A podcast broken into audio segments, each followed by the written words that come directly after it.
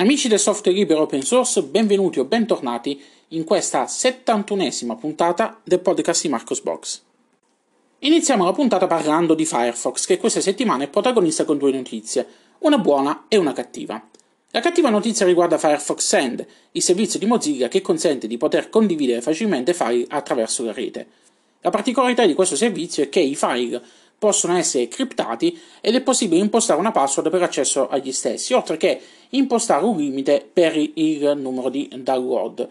Questa caratteristica hanno tirato nel tempo diversi criminali informatici che hanno iniziato a utilizzare il servizio in maniera illecita per archiviare eh, payload, ransomware, eh, trojan bancari, spyware e chi più ne ha più ne metta. Mozilla, vista l'entità del problema, ha deciso di bloccare temporaneamente il servizio per poter implementare alcune modifiche per bloccare tutti questi usi illeciti. Speriamo torni il più presto operativo perché è un servizio davvero comodo, io l'ho utilizzato diverse volte. La buona notizia riguarda invece gli utenti Linux che utilizzano Firefox. Firefox 80, il cui rilascio è previsto per fine agosto, supporterà finalmente l'accelerazione video VA API su X11 per impostazione predefinita, quindi dovrebbe sparire finalmente il, tutti i problemi eh, connessi al eh, consumo di risorse, fluidità, ma anche mh, di tearing e quant'altro, quindi buone, buone cose. Passando alle notizie del mondo delle distribuzioni GNU Plus Linux, il team di Linux Mint ha reso disponibile la procedura di aggiornamento da Linux Mint 19.3 edizione 64 bit a Linux Mint 20. La procedura, eh, ricordo, non funziona per le versioni a 32 bit di Linux Mint 19.3 perché come ben saprete, eh, Ubuntu eh, 20.04 ha abbandonato il supporto ai 32 bit e di conseguenza anche Linux Mint 20 eh, che è basata su Ubuntu. Quindi eh, in questo caso se avete un'edizione a 32 bit o mantenete la vostra installazione della 19.3 perché sarà supportata ancora per qualche anno oppure dovete migrare a altre distribuzioni come ad esempio Debian. La scorsa settimana vi avevo parlato del rilascio di OpenSUSE RIP 15.2.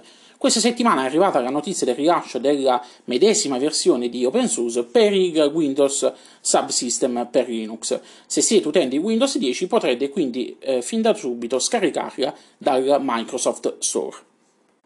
Infine, sempre restando nell'ambito delle distribuzioni Linux, c'è una notizia davvero interessante che apre nuove eh, scenari, nuove soluzioni possibili per il mondo del software eh, su Linux. Grazie alla collaborazione tra Google e Canonical sarà ora possibile utilizzare Flutter per la creazione di interfacce native su Linux. Flutter è un framework open source creato da Google che già viene utilizzato per la creazione di interfacce native per iOS e Android.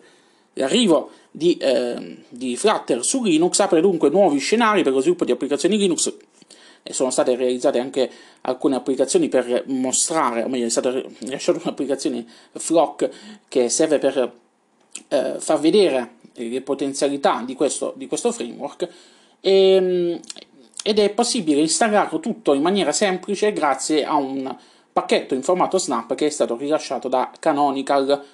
E potete installare quindi l'SDK su tutte quante le distribuzioni che supportano il formato Snap. Su Marcosbox trovate maggiori informazioni con una serie di link per approfondire l'argomento. Richiesta a gran voce da molti di voi, ho pubblicato una mini guida che spiega come installare Amule su Ubuntu 20.04 e Linux Mint 20, sfruttando i pacchetti deb delle precedenti versioni di Ubuntu. Se quindi fate uso di questo software, andate sul blog e trovate maggiori informazioni.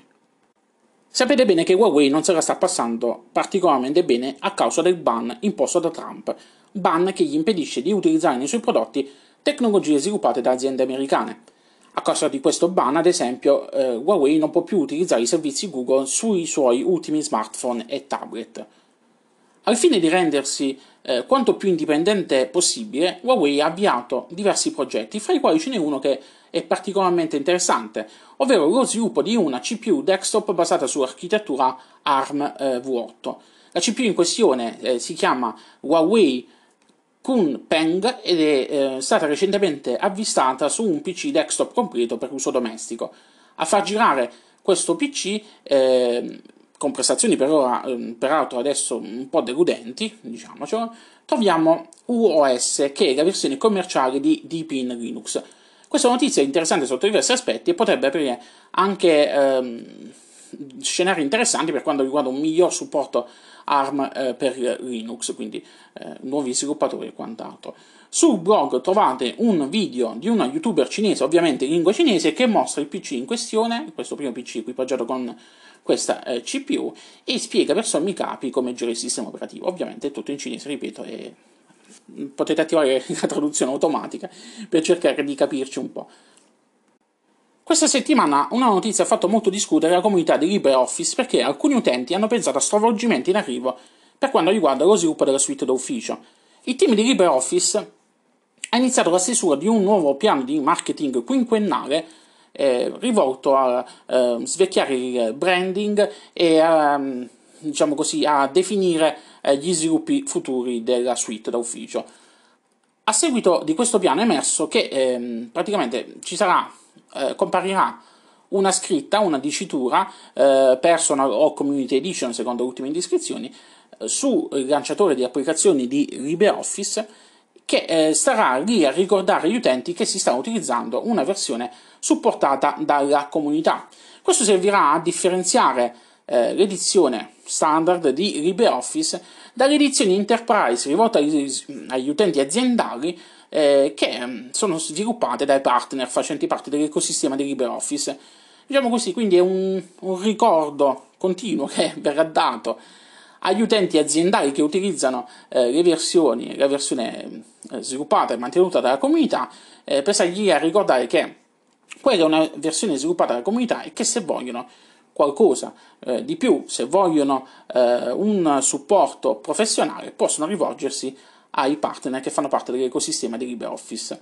Vedremo poi nelle prossime settimane come si evolverà il tutto. Ultima notizia della settimana riguarda una brutta notizia per noi sostenitori del software libero open source. Il Ministero dell'Istruzione a fine giugno ha completato la fase di migrazione delle proprie caselle di posta elettronica istituzionali, passando a soluzioni eh, proprietarie di Microsoft, nella fattispecie a Microsoft Office 365. La migrazione ha riguardato le caselle di posta del personale amministrativo del Ministero, dei dirigenti scolastici, dei direttori generali e amministrativi, nonché le caselle di posta degli istituti scolastici. È una notizia eh, triste perché di fatto il MIUR ha consegnato le scuole italiane a Microsoft, nonostante i diversi appelli che sono arrivati anche recentemente dal garante per la privacy a non legarsi a servizi esteri. Anche a livello europeo l'Italia è fanalino di coda sotto questo punto di vista, basti ricordare eh, quello che, fatto, che, hanno fatto i nostri vicini tedeschi, eh, che hanno preferito adottare soluzioni cloud sviluppate in casa per eh, garantire il rispetto dei dati personali degli studenti. Noi invece, come al solito, andiamo controcorrente e ci affidiamo a eh, multinazionali. Il costo di tutta questa manovra non è stato comunicato, l'unica cosa che si sa è che questa migrazione ha interessato circa 300.000 caselle di posta elettronica, quindi è un, un grande appalto. Dispiace, eh, purtroppo succede sempre così in Italia. Bene, con questa ultima notizia si chiude qui la puntata. Lunga vita e prosperità a tutti quanti. Ci riascoltiamo in un prossimo episodio del podcast di Marcos Box. Ciao ciao!